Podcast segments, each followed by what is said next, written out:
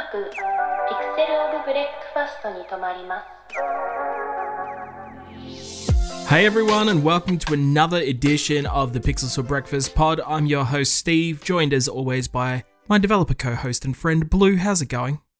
I am staying cool in an air-conditioned room in an otherwise very Oh, warm country. it's starting to warm up here too, which is kind of nice, but it's only going to be nice for a week, and then it's going to be uh, I'm over it. and already. then it's gonna be Japanese summer.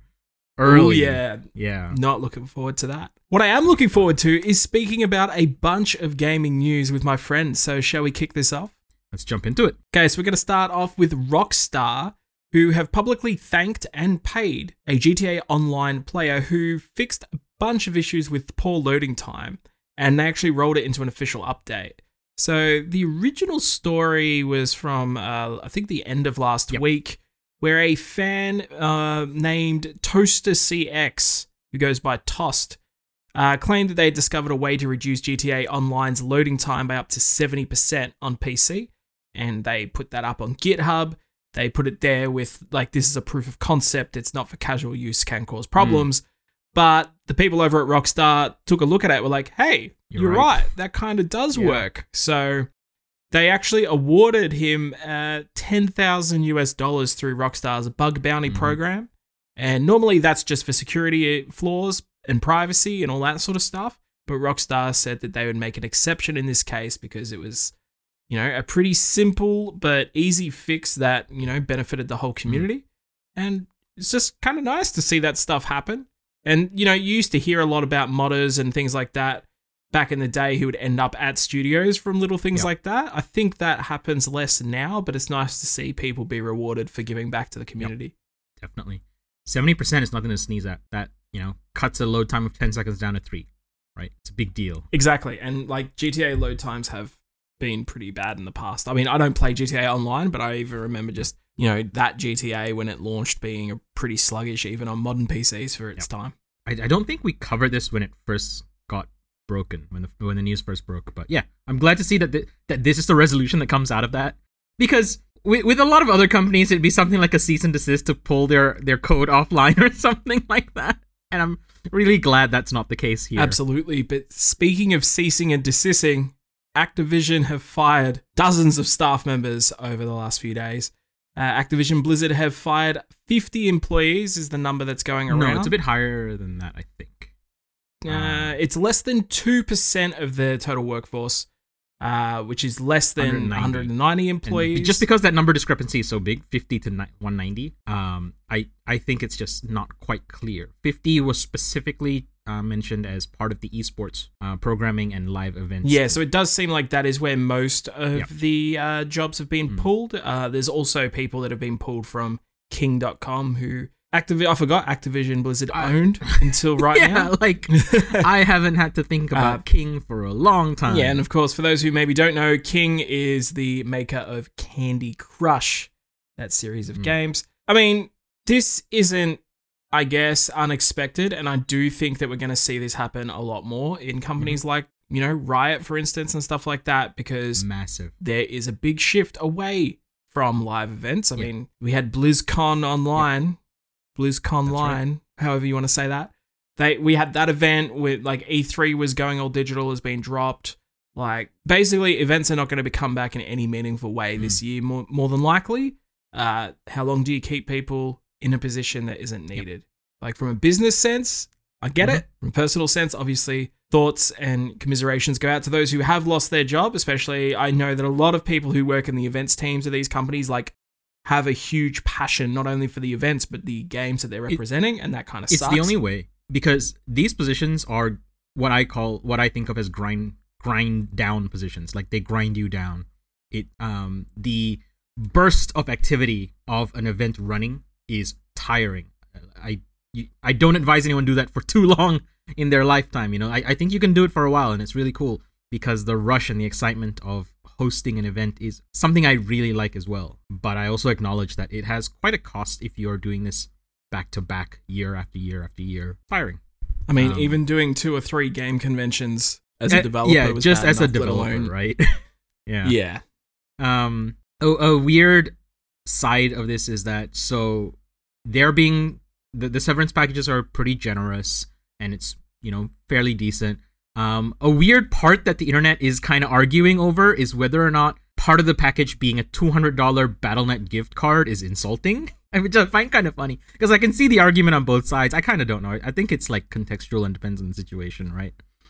But yeah, everyone who's being fired is give is being given a two hundred dollar BattleNet gift card. I mean, if you worked there and you didn't already own all the BattleNet games, something's probably very uh, wrong. some people said something about uh, if you want to continue a subscription to World of Warcraft, for example, this helps supplement that. Um, Yeah, right, right. I mean, I can see reasons why, and I can also see totally see the reasons of like why you would think this is just backhanded because it's like, hey, you're fired, keep supporting us, right? That's that's one of the tones you can take away from. This. I mean, yeah, but it's not like they're saying, "Hey, we're not going to give you severance, but here's precisely. a $200 gift I think this is like yeah. that's the argument I'm absolutely. I think I can see both sides, and I kind of think it's a funny thing as opposed to an insulting thing, um, because of the way it sounds on paper. When you stop to think about it, it makes sense. But like on paper, you're fired on top of pay. Here's two hundred dollars gift card. Yeah, yeah, yeah. Just something worth bringing up. Still, Yeah.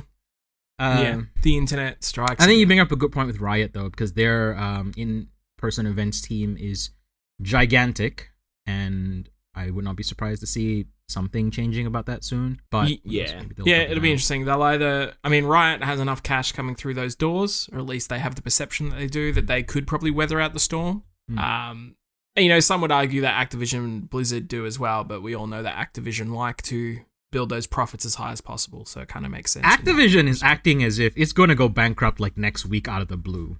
Eh, there's no way that's Yeah. true, but it, keeps acting as if it, it has to penny pinch or it's going to go up in smoke. And Yeah. that's not an attitude that will last for long. It'll it'll it'll turn around again at some point, and it'll just start throwing money at events again. Like keeping in mind, this is the company that made Overwatch League happen happen by force of expenditure. Because I Yeah. don't think it was. I don't think the product they had when they first launched it was that good, but just by sheer force of marketing and getting people on board, I think is how they managed to make it work.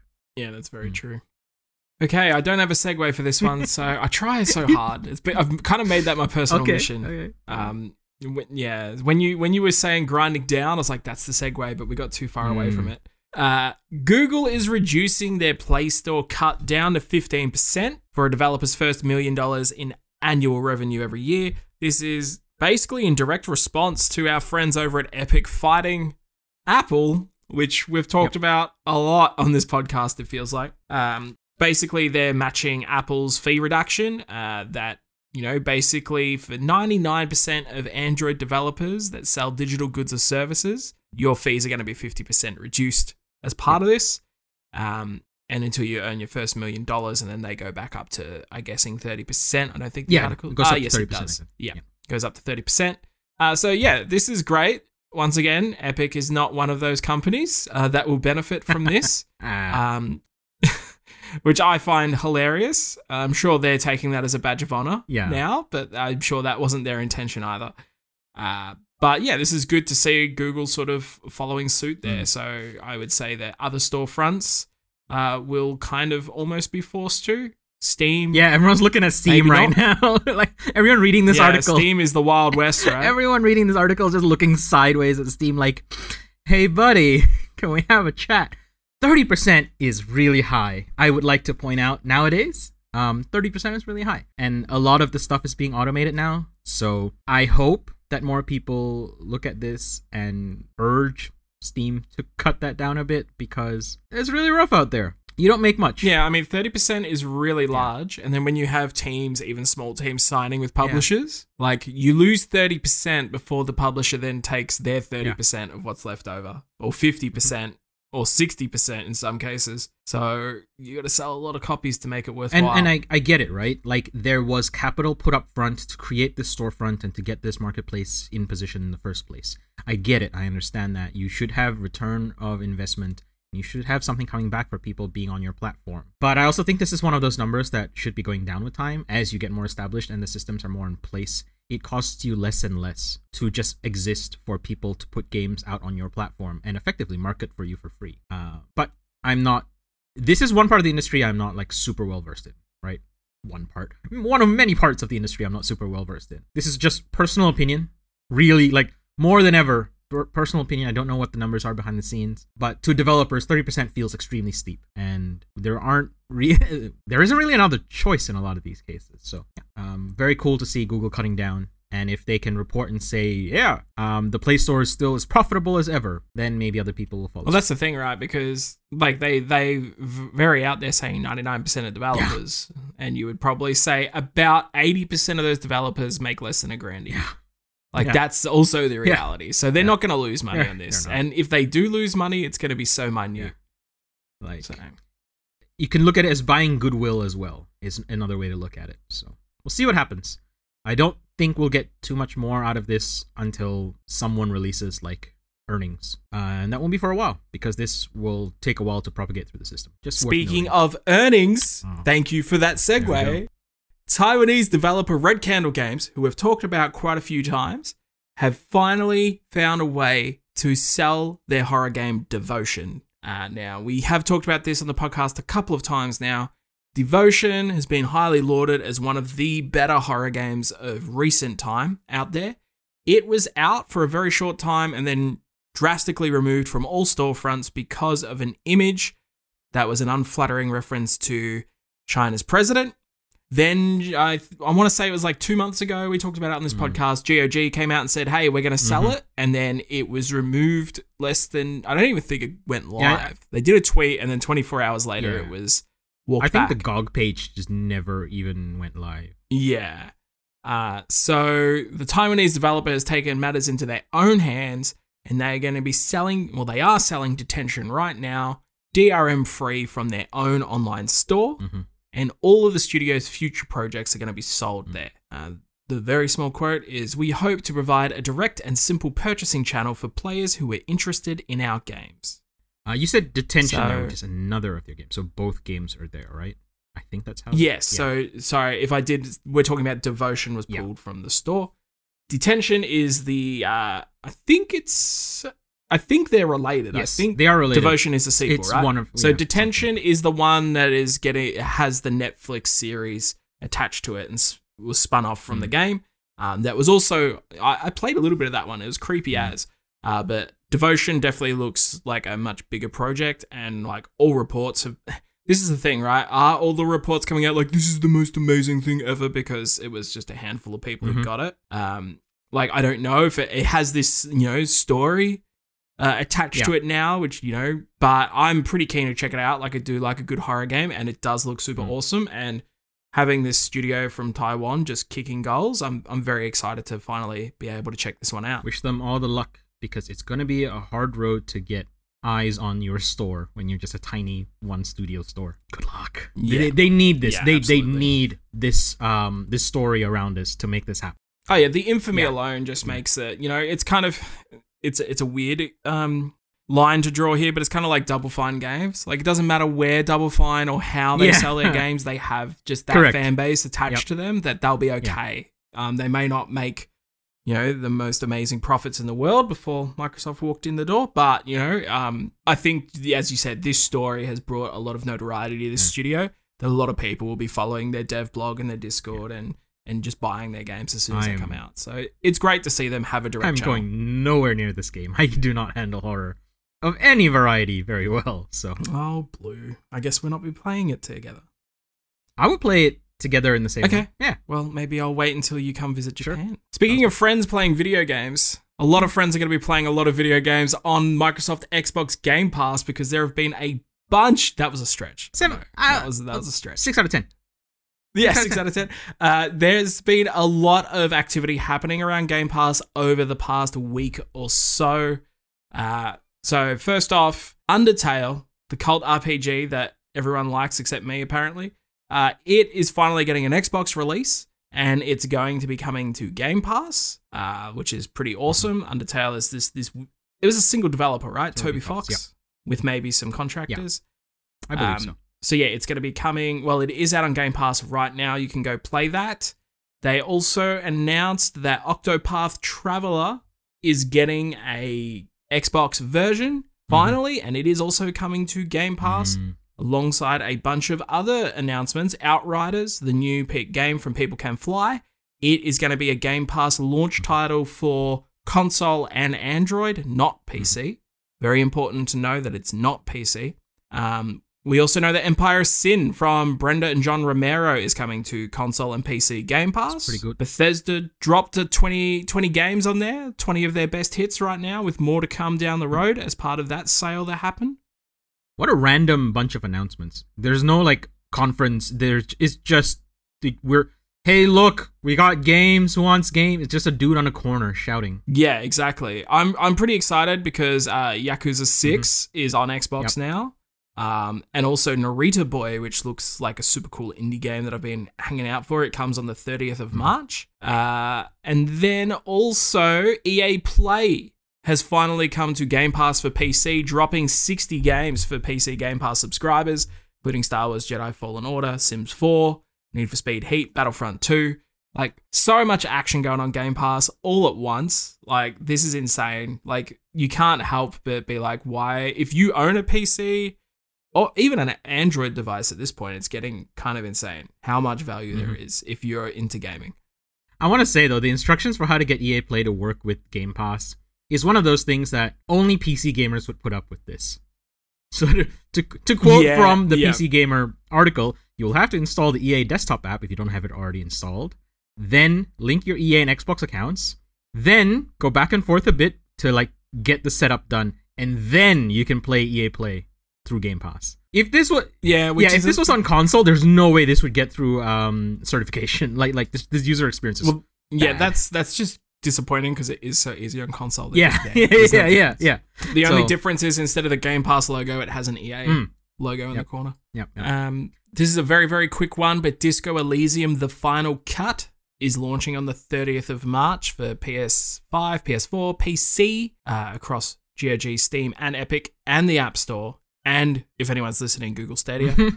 Um, Yep. It will be a free update to anyone who already owns Disco Elysium. The Xbox version will be coming in the summer. Uh, so this uh, final cut is a bunch of new content, uh, but also has added voice acting for every single line of dialogue in the game. And this game is pretty much nothing but dialogue and That- reading. That's and craght That that's so yeah, much. like so this game came out in 2018, I want to say. Maybe it was 2019. I was um, say nineteen, but you might be right. Actually, it might be end of twenty eighteen. Yeah. Anyway, it's it's only a couple of years old. Um, it kind of took the world by storm. It's like this really esoteric, strange um, RPG detective story that is unlike anything I've ever played before, and I really liked it. And then they announced that this was coming, so I was about halfway through a playthrough, and I just decided to stop because I'm like, eh, I'm not going to come back and play this again. So I want to play the version with all the good voice acting. So I'm very excited to head back into this one. I don't know how to stress how like insane it is that a game that didn't budget voice acting in got fully voiced, uh, uh, made its game fully voiced. That's not that's Yeah. not normal. That's so uncommon, and that's hard. It, it it implies that you you know didn't have the well. It, it is true that voice acting would not have been done alongside any of the writing. So I guess in a way that makes it easier.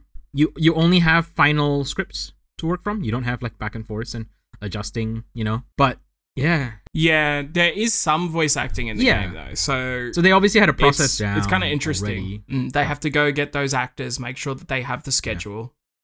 Like those actors have now seen the success of the Mhm, game, mhm. so maybe they want more Maybe. money. That drives up the cost a lot. Um, you know, and I'm not saying that they shouldn't be paid more money because the developers can afford it, but it's more of a you could see, an, you know, an egotistical actor being like, "Well, you can't make this without me now, so I'm gonna." Yeah, you know yeah, what I mean? yeah, like, yeah. I'm hoping that's it not becomes what a whole but- lot more Hollywood potentially. I, I hope that wasn't Exactly. the case, and I hope that this is all just Yeah. amazing and feels good, and everyone's happy to work on a cool game together again. Because oftentimes, what I do hear is that voice actors like, you know, if the game isn't, if the game doesn't treat them poorly, they just like working on games. Because who doesn't like working on games, right? Um, I'll tell you who doesn't like working on games. yeah, let's go. Techland doesn't like working on games. Uh, that's okay. See, that's not fair. That that might be construed as slander. Uh, yeah, potentially. So, Yeah. uh, so Techland, uh, they've had Dying Light Two has had long had rumors of being in development Mhm. hell, Uh, and you I- know, didn't we um, not They had the Chris Avellone scandal. recently as well. I feel like we did, but it might not have been on recording. Yeah, yeah, I believe so. Yeah. Yes, actually, I think that was only a couple of weeks ago. Um, you know, there's a lot of uh, problems happening with management there, Yeah. making decisions on the project, um, all of those sorts of things. And they came out and said, "Yep, we probably announced the game too early, but don't worry, we're going to have an update Mm. about the the state of the game this month." That update happened. I will be honest, I have not watched Mm-mm, it. Um, but it is uh, it's a video which apparently is just most of it is just the developers reading angry tweets from people and talking about how bad that is.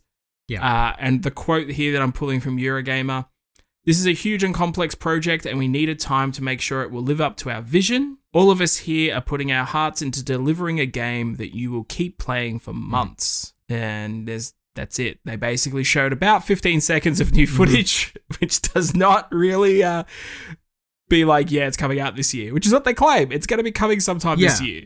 Um, they said that they will be ready to start talking about Dying Light 2 very, very soon, which doesn't make much sense considering their very, very soon could have been right now in the press event that they organized, which apparently was nothing. So I, I, interesting.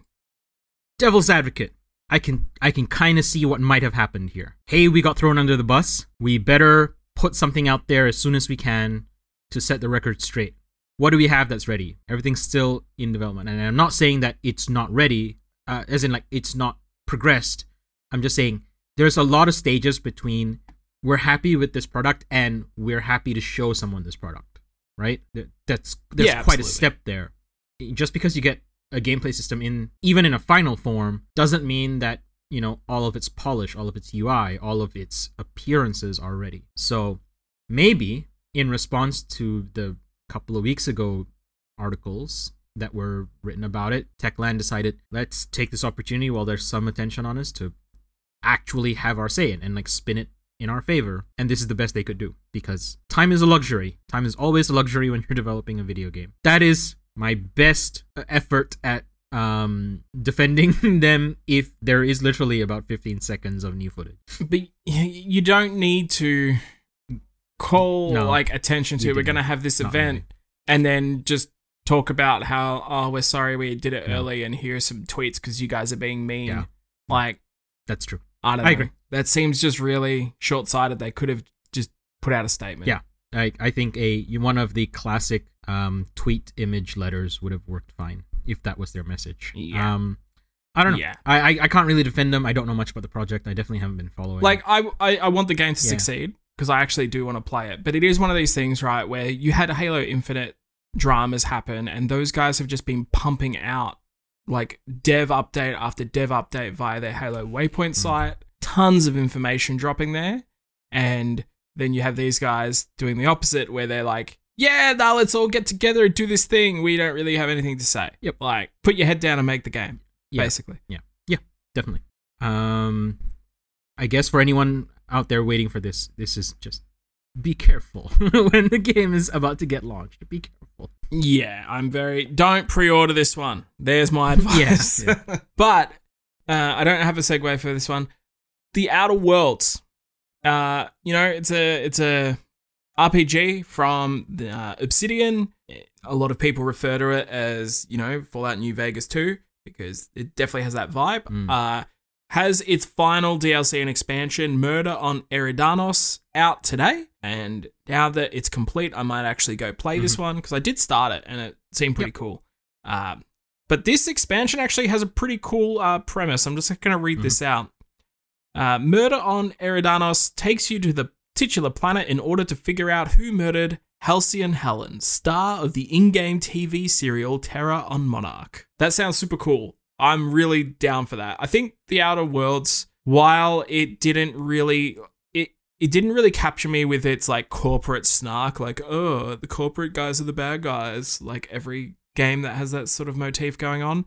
I, I really appreciated its characters and just the colorful world that it had. So I'm definitely down to really sink into that game and go check out some of this.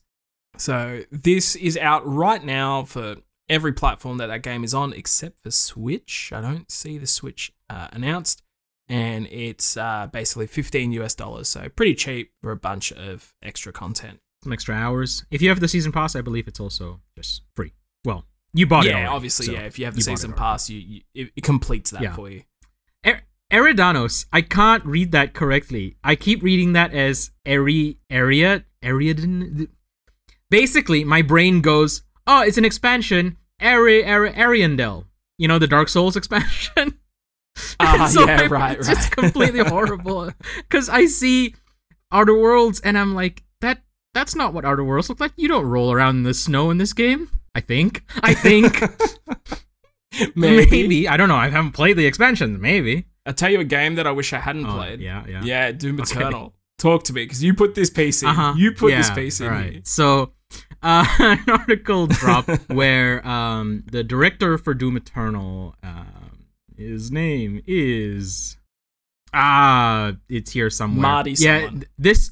I apologize. The article is formatted really weirdly, and I'm not sure. Hey, maybe we got linked a bum article. Um, but basically, um, the director doubled down on the design of the Marauder effectively saying, no, it's good, and it's actually a crystallization of what we want uh, players to learn out of the uh, Doom Eternal system. Hugo Martin, I believe. Yep, that's Um, and let me cover the perspective that he was trying to convey. First of all, it's that you have this enemy that is supposed to be basically invincible until you hit him at the right time to teach you timing, and then you're allowed to go in and apparently what the Marauder is supposed to teach you is to do weapon swap attacks. So shoot, swap, shoot, and if you're really fast, you can even get a third swap shoot in there right? Um, from watching speedruns, the speedrunners call this the um, uh, alpha alpha rotation is what they call it, where you just rotate um, weapons to cancel out the reload time. So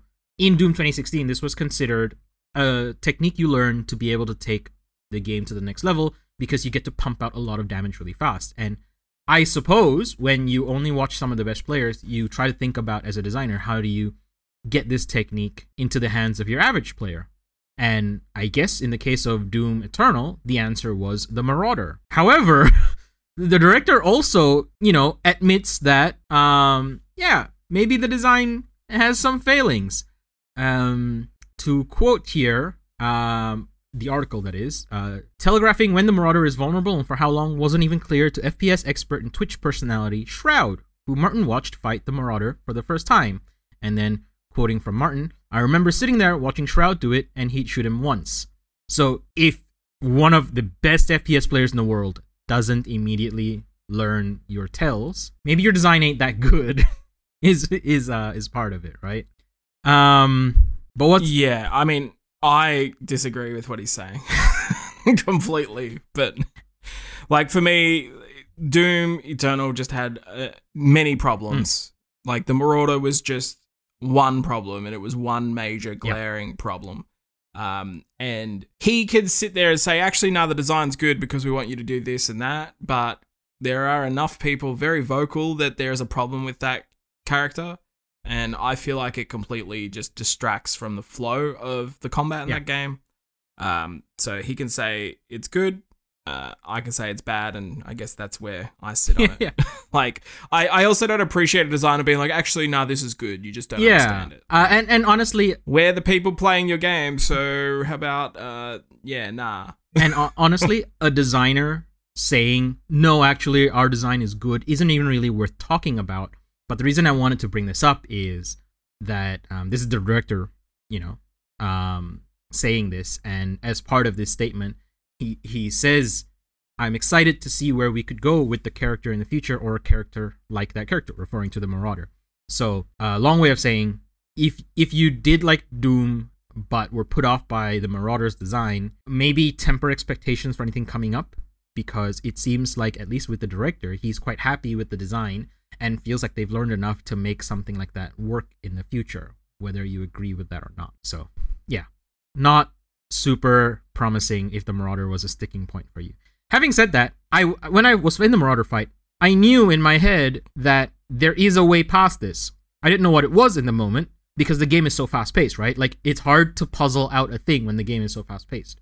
But having seen speedrunners do it, they don't even use alpha rotation. Like there's a thing you can do where You charge up the Tri-Fire rocket that locks on. Mhm. You throw a grenade up to make the Marauder put the shield up towards the grenade, and then while he's vulnerable from that, fire the rockets and it kills him instantly. There That is so, that's so blue. that's so simple and so clean. And this doesn't work on every difficulty, obviously. Depends on what difficulty you do. Speedrunners run on easy. But yeah, still, same principle, right? Just do it a couple of times. You have a couple of grenades. Marauder always blocks the grenades first because the first thing that it locks onto that's a threat to it. Yeah, so throw the grenade way out of its mm-hmm. range so that it looks up completely, and then it's vulnerable. Hmm, go figure. So if you want to have a good time playing uh, Doom Eternal, maybe you should try that. Yeah, t- let me know if it works because I haven't tried it since I've seen it, but it looks pretty straightforward, and I think it would work. I don't see why it shouldn't. The AI is not that complicated, right? Yeah. I don't know. I'm I'm interested to see what they do with the series. Hmm. Like for me, it was like Doom, the original, the original reboot Doom. just a weird thing to 2016. say. Doom 2016. It it had the beauty of just no expectations. Game Yep. is out. Also, they didn't send it to journalists beforehand, so everyone thought it was a trash fire, and it wasn't. Um, and I think it did really good. It did really good on its combat. It did really good on the lore, surprisingly. Mm. And Yep. I feel like, for the most part, Doom Eternal does really great on its combat, but everything else is just not as tight and not as clean. They tried to develop the lore just way too much, and I have very complex feelings about Story. Doom guys yeah, speaking. story in Doom. Yeah, Yep, yeah, the story in Doom, um, like Doom needs those moments of quiet to, especially because, it, as you said, it is so fast paced and the battles are so intense. But unlike 2016, they tried to fill those spaces with these platforming mechanics that just weren't fun, and it wasn't very clear where you should go a lot of the Yep. time. It was really frustrating that a lot of those jumps, especially as you get further in the game, require you to be so absolutely pixel perfect that it felt like I was in a different combat encounter. So Mm-hmm. a lot of the time, that downtime isn't really downtime at all. It's like learning how to sprint, jump, and latch and fall into lava a thousand times, and then I just want to turn the game off. And then when you throw the Marauder, which unless you know your your special secret tricks to get, yeah, it, it feels like you need to know. just slows the combat completely. if this was So- the 90s, they'd be accused of putting this in so that they could sell Nintendo Power magazines. yeah, yeah, exactly, right. Yeah. So yeah, I I don't think it's um, just the Marauder, but No. I don't know. I, I would definitely play whatever they do next. Um, I'm very interested to see. Um, and I'm maybe he's not wrong, and they can fix this. Mhm. Uh, if everything else around it flows well, then I'd be Mm. happy. One last bit before we cap off the news that I didn't get a chance to put in here because I only saw it as we were talking and running down the news. Uh, Dungeons and Mhm. Dragons announced a D&D game called uh, Dark Alliance, I think. That was announced a while ago. I got a trailer. The trailer dropped. Oh, So oh, a lot of D&D people are uh, relatively optimistic about it so far. It's a high action trailer. Um I don't have much of an impression because all we have is the trailer, so check it out if that is your jam. Um and of course, you know, standard disclaimer, it's impossible to recreate the magic of a tabletop RPG in a video game. This is probably just going to be an action game with Dungeons and Dragons tacked on top of it. Uh, but it does have beholders and it looks like liches and you know all the standard Dungeons and Dragons flair, fair even. Um, yeah, and now we that's that's cool. Or you could just go and buy Divinity Original Sin 2 and never play it outside of the first area. I hmm, it's a it's a pretty decent first area though. Gotta say, gotta say, It, it is. It is a very nice uh, area. It's a shame that the game ends after like an hour and a half though. It's I, I, Yeah, I think I they could get so much It's more out like- of the engine and mechanics if they just made more than an Yeah, hour and a half worth of content. Yeah, if they just like you know, Uh. yeah, like it's it's a little disappointing because I everyone talked it up Yeah. so much, and then it just ends after an hour and a half. It's so really weird. strange. Uh, so we're gonna do something a bit different. We have a question uh, from one of our listeners. If you are a listener listening to this and you have a question, you can send it to us on Twitter at Pixels Breakfast, or you can jump into our Discord and we have a channel there. Questions for the Pod, I think, is the name of the channel. And this first question is a really good one. It comes from Undead Pixel, who writes Following the success of and my absolute obsession with Loop Hero, I caught myself thinking about the emerging genre of single player auto battlers. I believe you might have already touched on the subject in the past, but I think it could make for an interesting essay, like Games for a Busy Age. There is quite a lot of auto battlers out there right now, and some are doing some interesting things. I'd be interested in hearing from you guys more on this topic. What do you think of these games, and where can we go from here? So, this is interesting because I really, really like Loop Mhm. Hero. And I hear everyone just talk about it, how it's an auto battler, and I absolutely never play it that Yep. way at all. You're super Um, invested, like you're in the moment and always like poking things. Well, you're always getting gear, and there's always something to evaluate and drag onto Mm. the character. And I play it in a way where there's an option where you can tick that it automatically pauses after every Mhm. battle instead of just keep going Mm. along. Um, because you're always given cards and you're always given gear, and that gear Matters. Like your build can Yeah, change. it so matters, right? that game. Yeah. So it's to me, it's not an idle game. I can see that, like maybe technically it is and can be, but for me, it's not. I think it's Um, an idle game for people like Kaya, who just set it up and let it run. Yeah, like to me, an, an, uh, an idle game is like auto chess, right? Where you're checking in just every so often. Um, and I don't like those games because, like, if I'm playing a game, I want to play a game. Like, I'm very much that sort of Mhm. person. Um, so I've like, if I'm being honest, kind of like mobile games, I kind of look down on on those games because for me, there's it's just not satisfying to just see numbers rise. Um, but ha- I do like the idea of, and before we get into this space, I'll get your thoughts, Blue, on idle games. But I do like the idea of games for the busy age because I do have quite a few of those that as I get older too, and I have less time, I say this as someone who just started playing Final Fantasy X in the year 2021. Uh, you know, I do gravitate towards those um, those sorts of games a lot more. But how do you feel about idle games? Like, do you play a lot of them? Like, what are your thoughts? I you remember when Facebook first launched and there were a bunch of idle games on Facebook? Yeah. I played I think it was Mouse Hunt back then, and I really enjoyed the design of Mouse Hunt because of how restrained it was compared to um this was in the era of the clicker games, right? As in when I'm, Yep, I'm yep. talking about like the few months where uh, cow clicker was a thing and cookie clicker was starting to become a thing, and I liked how restrained it was in comparison. So you know, it auto hunts every 15 minutes, every like 10 minutes or something like that. You can come back and click the button, and then you can get a, a fixed like attempt to trap a mouse, and that's it. Uh, but there's like crafting, and there's this weird progression system. There's where you're hunting, so maybe once every couple of days you can decide I've gotten enough resources from here. I'm gonna go over here now. I thought that was a really really cool design concept. I thought that you get a lot out of that design space, right? Um, of idle games. And then I saw a bit more of what they are, which is adding more action things to make players less bored as they're staring at the screen while it's idling. And I feel like that's missing the point.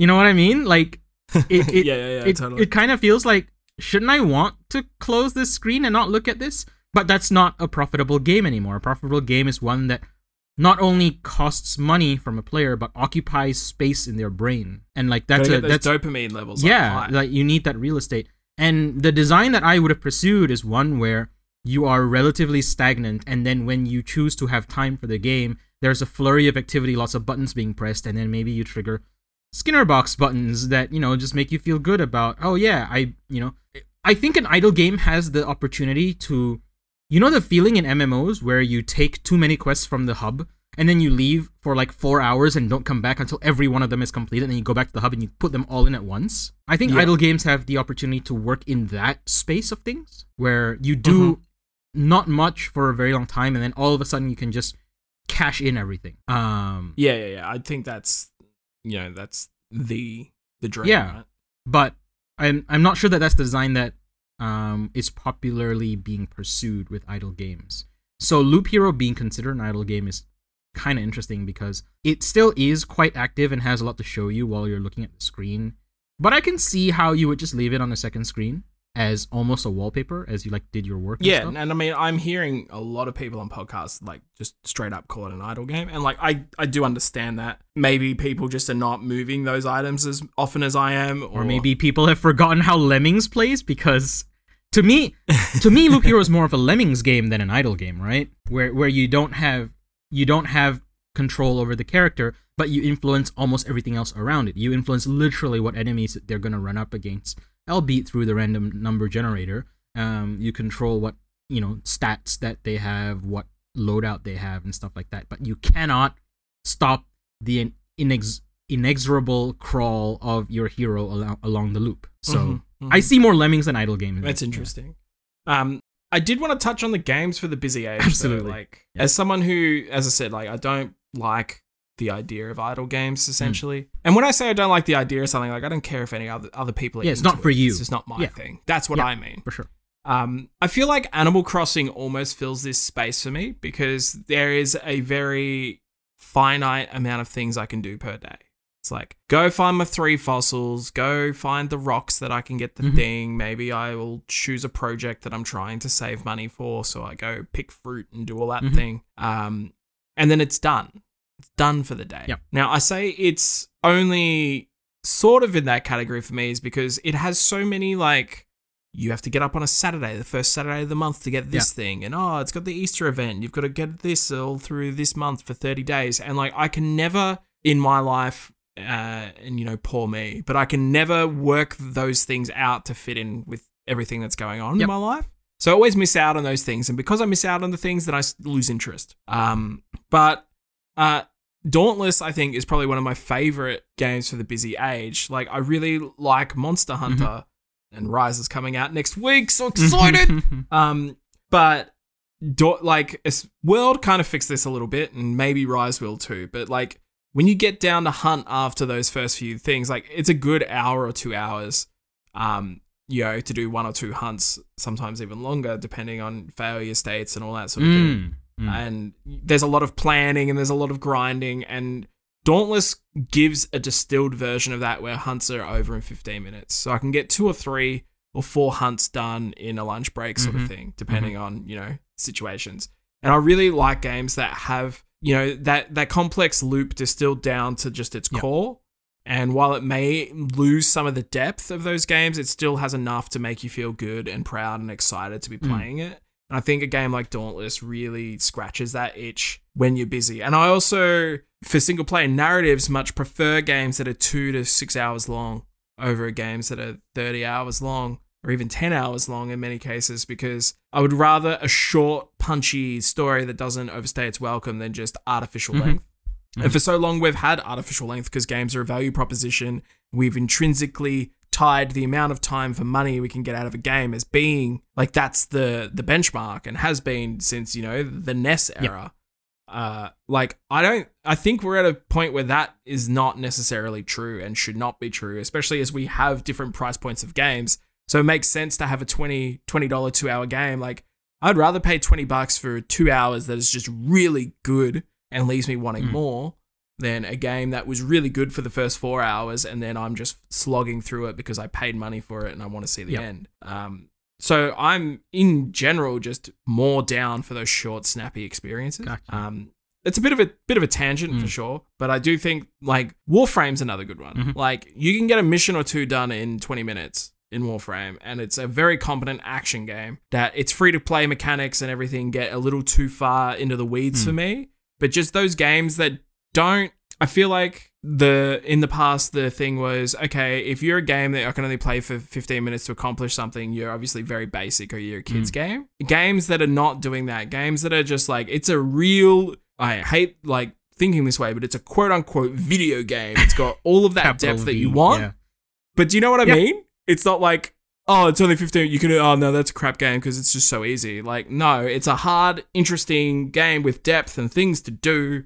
And then you're done and you can get out. And I can, I can visit that on a day or every day or two as opposed to, okay, I need to set aside three hours to achieve something Yeah. in, in a Totally. game. You know what I mean? so interesting so many points that you touch on are, are fascinating here uh if you don't mind i want to like uh, just just lightning round real quick Yeah, yeah, yeah. animal crossing the the flow that you're describing that's gacha games right that's what a gacha game is just without the transactions associated with it you log Yeah, in yeah, you do exactly. a thing you're done because that's that's all a gacha game has time for you to do. That's all it wants you to do. Uh dauntless and monster hunter super inter- i would be so remiss here if i didn't point out that rowan must be screaming in his head at me right now that uh, platforms and pitfalls did an episode on core loops and time as in like time structures around how core loops function.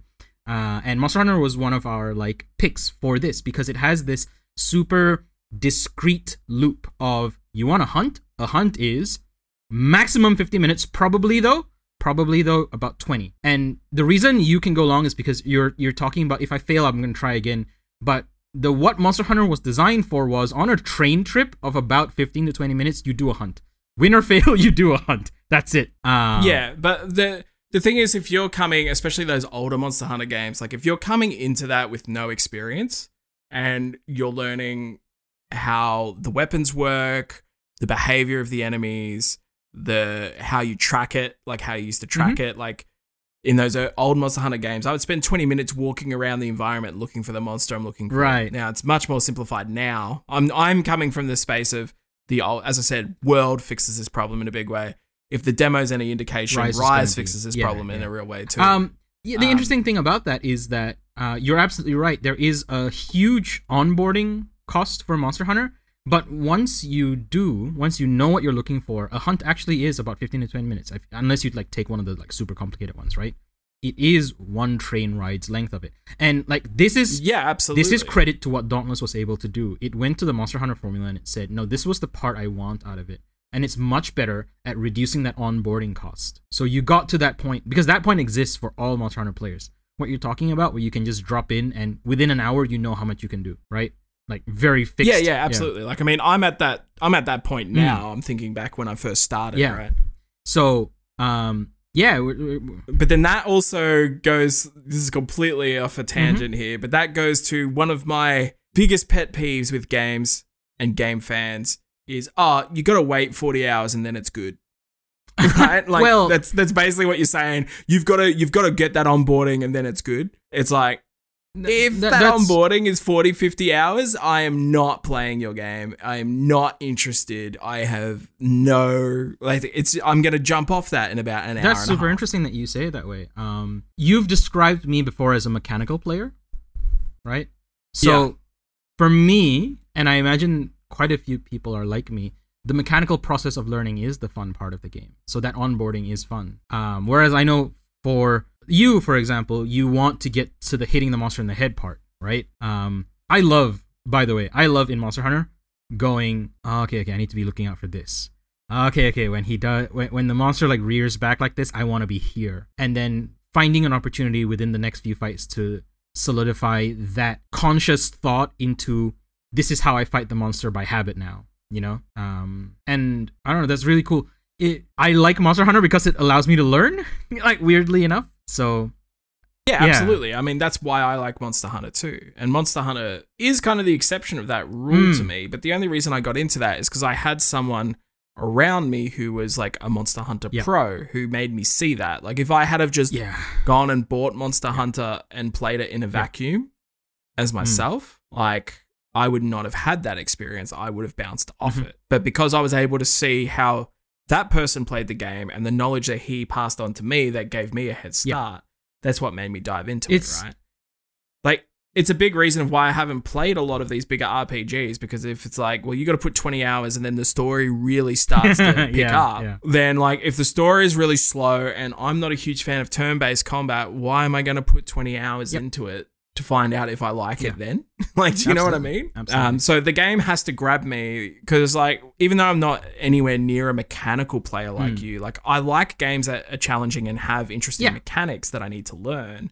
But something else has to grab me and make sure I have that drive. If it's just, well, I'm not having fun and the story's shit and I'm these mechanics are kind of interesting but nothing special, I'm definitely not going to put in Yep. the time.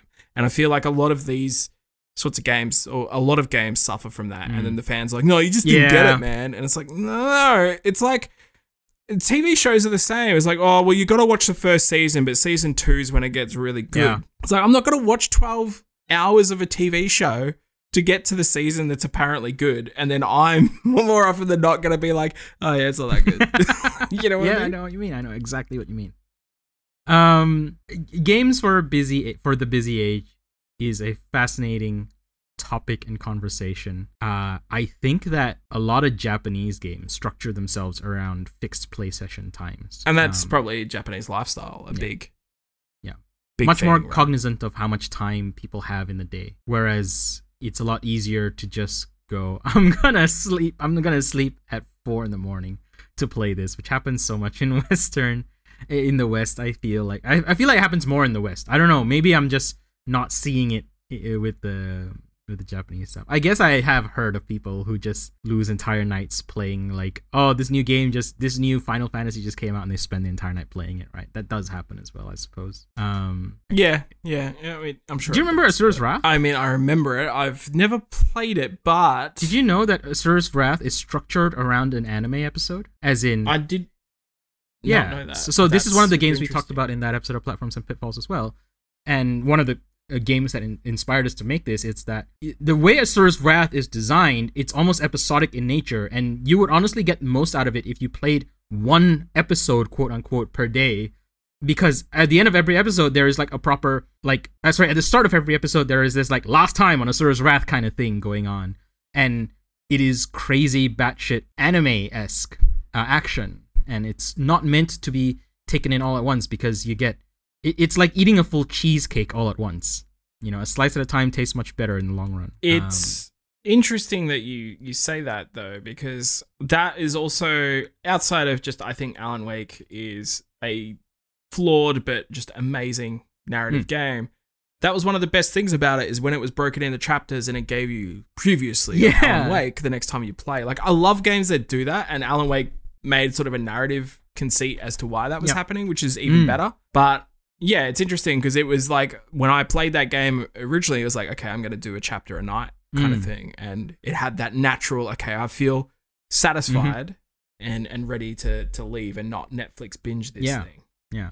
So I, I think if you're talking about games for the busy age or games for people who are ready to try to slot games, uh, to try to slot in playtime around their life as opposed to building a life around games, which is what a lot of what I do, right? Is I make time for games. Then there needs to be this kind of acceptance for games that aren't targeted at the hardcore. I want to finish all in one session because that does change the way you a- approach the game. Like that Yeah. changes the, the flavor For of it sure. and I don't think that it's it's going to be a very hard proposition to get people on board with. You mean I'm not supposed to play this entire game at once? Like Animal Crossing, look at that, right? Like that's like poster boy for that concept is do not play this all at once. People still time travel. Yeah, it's kind of interesting, right? Because I feel like obviously the people who were designing games when we were kids uh, are much older Yep. now, and games were just 100% marketed at kids during Yeah. that era.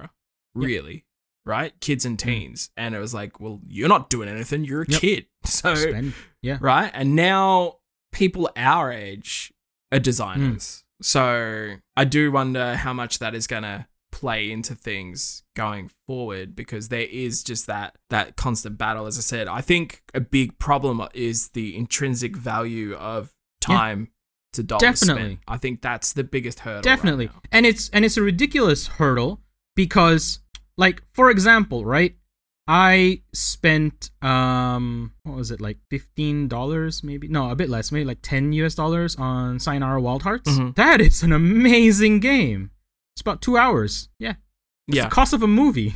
Well, Why is that bad? Like you know, right? like yeah the thing here right like it we are way in the weeds so i hope this is i hope this is good podcast content um it's all Undead Pixel's the fault. the whole thing here I see right Yeah. like if someone releases a two hour game for seventy dollars like I don't feel good about Mm-hmm. Yes. that Yes. right like that's that it does there needs to be the realm of you know what you're getting for what you're paying but like Red Dead Redemption 2 how long's that game like 80 Yeah. to 100 Yeah. hours Yeah. do you think that the same story with the same amount of impact with just a good experience could have been served up in 40 hours probably Oh, 40 hours easily. If you want to get it down to like 20, then it's like, uh, maybe. But Yeah, I would still like, say maybe. Not impossible, you know? yeah, Like, this is the issue that I have. There's just so much faff around a lot of these games that just extend them out like so much. Like yeah, even the original Bioshock, like that game, I think is about ten hours long. Mm. Like you can finish it much Yep. quicker, uh, especially if you've played Yep. it before, right? But I think if they had to cut that down to six hours, I'd Mm. pay sixty bucks for that still, and you would probably have a more compelling story that doesn't have moments where it drags its feet. And even as someone who's been on this podcast saying like Yakuza Zero, like changed the way I thought about games because it had room to breathe and move Mm-hmm. and stuff. Like I still think that that game is far too long. it could have Mhm. achieved the same amount in about forty hours. I think. Hmm, interesting. Um, I don't know. Because the thing is, like, there is a difference between like that game is so long because it forces you to do side content Okay. before you get, which is another pet peeve of mine with games, and it's usually Japanese Yes. games that do it, where you get so far in this the main quest line, and there's like, ah, actually, you Yeah. need to be like. 30 levels higher than you are now, so you must go do that side if they don't explicitly say it, it implicitly restricts you from levels or whatever. Yep. Exactly. Um, yeah. And it's just like, if you had told me that at the start, like I still have never and I will never finish the original Yokai Watch because I was mainlining that for a stream. I was like 40 hours into that game. I was like all on it, got up to like t- basically the last set of quests, and I was like, nah, you can't do it until you do X percentage of the side Yeah. quests. Did not tell me that any time during the Mhm. game leading up to that Yeah. moment. Uh, like, done. I'm done. See ya. Like, I hate that. Anyway, that was definitely not related to the topic. But Undead Pixel, thank you so much for that question. That was a really cool question. And it actually, I don't know. Let us know if you. Yeah, do you want to derail the podcast again in the future? Please send us anything. Yeah. Even if you send us like a line of gibberish saying gobbledygook, that'll probably derail this podcast. Exactly. But I do think, let us know if you're interested in us distilling these thoughts down. Maybe I could see us doing a bit of an essay around this, maybe a video essay or something. Possibly. I have thoughts. Blue. Yeah, I also have games that yeah, let's uh oh, we're past the 1 hour mark. So yeah, let's uh let's let's dive into your games. Good thing I've only played one game. so- I'm, I'm going to try to go quick. So we talked about auto battlers, and I didn't bring this up, but technically, I've I you know I still play Hearthstone's auto battler um, battlegrounds. I still play Magic: The Gathering Arena. Um, on and off. I don't think that's going to change anytime soon. Um, I picked up Ring Fit Adventure last week. yes. We already talked about this once in the podcast. You didn't have it I did then. How are you finding it? Uh, good. I don't push myself on it, so I don't feel like crazy sore Mhm. next day. But uh, you know, there's definitely like stress, um, on muscle groups and stuff like that, which is good. I'm not a fit person. Like full disclaimer, completely unfit. I like sitting down the whole day and not moving. I don't feel bad about that. Uh, I try to eat not horribly, and I try to get away with you know just that. But Ring Fit Adventure is a good excuse to spend 10 to 15 minutes a day moving and being active. And that's about all like I'm Mhm. using it for at the moment. I'm not pushing to do like an hour long exercise session, for example. Um, Yep. Maybe someday in the future. But yeah, uh, it's good. It's very, very good. Um, it's simple, but not like I, I tried to get my mother into it. Not super simple. Like there's still Mhm. a lot of gamer language in it, which I'm always interested in like learning from a design perspective. I'm a horrible son, by the way. I don't tell her how to play. I just kind of watch her struggle. I just watch her struggle against the UI because in my Yeah. head, all I'm doing is calculations of, oh, that's actually super interesting to know, and it never occurs to me that I should help her play. But yeah. Mhm. uh, aside from that, It's um No, I just yeah, really like its design. It it's so clean and and welcoming and I think it does a really good job of teaching you those exercises and and obviously like it's they can't comment on your form but I think that the demonstrations are done in a way that makes it very clear what you should yes, be doing absolutely.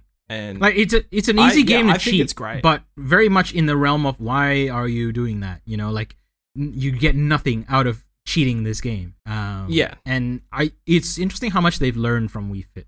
I love just the facts they sprinkle in. yeah you know? yeah I think And it's it's weird because like Wii Fit was this interesting experiment, but it was never really Mm. fun. It was like cute Yeah. almost, and this is actually kind It of is. fun. Like I kind of Yeah. dig it.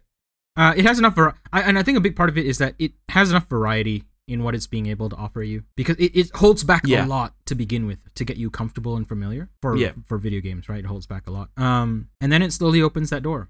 And there's a lot that it can offer. And it's what its its main fear i can tell the main fear of the design is people getting bored too quickly on it. So that's why it, Mhm. it drip feeds you things at a at a decent pace. But it also knows how to just say this isn't a game you're supposed to binge. It's not it's it's really Yeah. just not so don't do it take care of yourself and yeah Almost like that. it's a game for the busy age. uh, in a lot of ways right absolutely because you Yeah. would fit this in where it makes sense it in fact has a lot of tips about like set an alarm um make it so that you can try to build a habit around when you do it it's it's less important of how long you do it and more important of doing it consistently you know all the things that you would have heard people who um ex- uh, extol on the virtues of exercise telling you um it has functionality so that you can just use the ring and do like presses or pulls with the game off while you're watching TV because any kind of motion is good for you. That kind of stuff's cool. Yeah.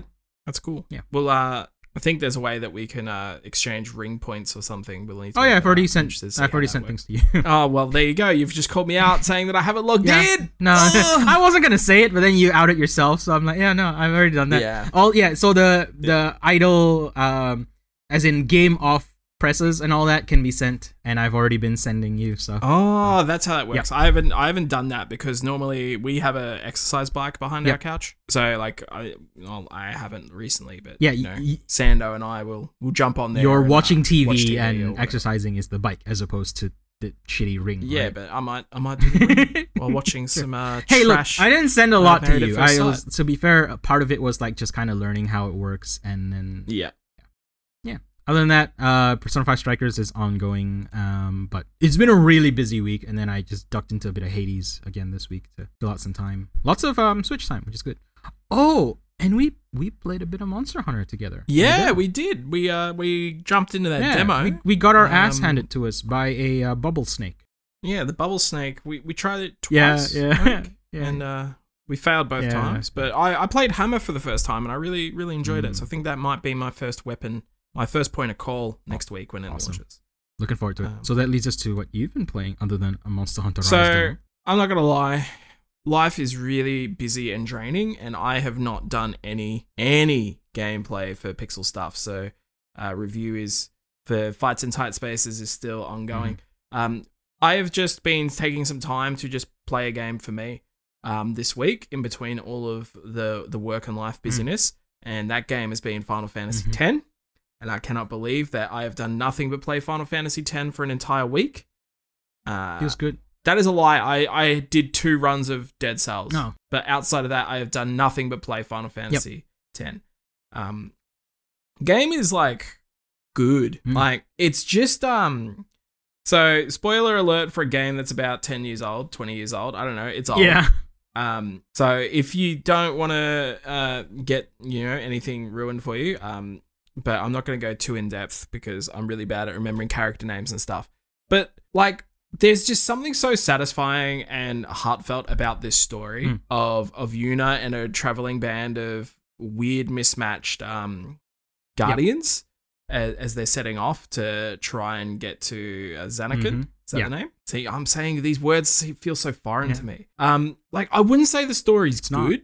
I, I wouldn't even call the characters three dimensional. No, they're, not. and that's like isn't that great? it feels to me.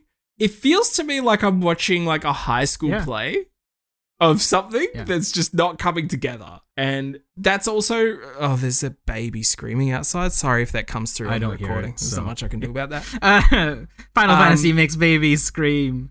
Uh, Yeah, they're like he's national treasure. He's uh anyway. Um, the characters like oh my god, uh, It's Tidus. His his like I guess adult voice. I think that's what's going I- I on there. suppose You know how he's got the internal monologue Yeah. and it's like way Yeah. deeper. It is horrendous. It is so bad. carrying on the Like, the legacy way, of like- really bad Final Fantasy protagonists. Uh, Yeah. he's just like he'll just be like, "Yeah, let's go do this." And then we went and did that. Like it's just like it doesn't add anything and it's just so jarring and strange and as I was saying it's like a high school musical because like the characters there's no natural flow to when their like voice dialogue comes in. So there's always like this awkward pause before they start talking.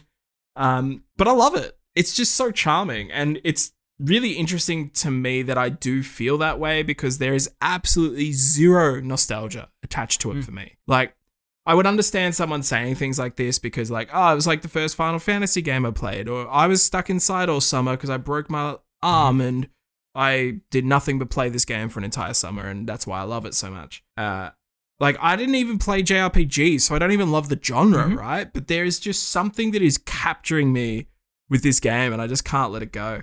Um, and it's exciting. It's exciting. Uh, I'm like 15 hours in. I just uh, got on the Shoopuf, aka the weird Mhm. elephant, and um, yeah, Yuna's real bad at not getting kidnapped. Eh? I feel like every like hour that she's got to be kidnapped by someone. Yu- Yuna she's- has very strong damsel vibes, which is really Yeah, like- surprising when she hangs out with like giant space laser shooting birds and Well, that's what I was about to say. She's like this badass Yeah. summoner who has like all these like you know, and it's just like one Al Bhed shows up and she's gone, and then I'm underwater fighting like a tank.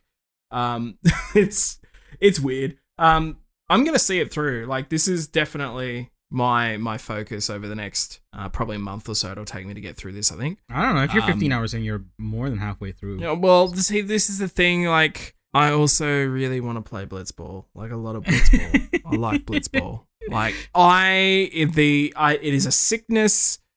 You know, maybe maybe when uh, Blood Bowl three comes out, that sickness will be quelled a Uh-huh. little bit, and I can move on. But weird sport that doesn't You're exist. Such a jock. I'm- you're such a video game jock. I'm like the nerdiest jock ever because I only like sports Don't that don't exist. Yeah. but the um i would i would 100% and I, I don't you could maybe correct me but i would put money down for a well-designed spin-off. It's just blitzball. There's a bunch of really cool teams. You can build your own team. There's like a progression system and i would pay for that. Did This they ever do a spin-off? Please make my dream come true. Not did they do not to my knowledge, but I'm not a huge 10 buff. This is this is not the first time a mini game in Final Fantasy has like gotten this kind of like love. Triple Triad from Final Fantasy VIII is like people are like crazy over that game. Um, Well, here's the here's the problem, Blue, because as part of this, and you know, I'm like, yeah, I'm really like I I am Final Fantasy right now. And yeah, okay, there's a huge sale on the entire franchise on the Switch right now, Uh-huh. huh? That's a thing that's Uh-huh. happened.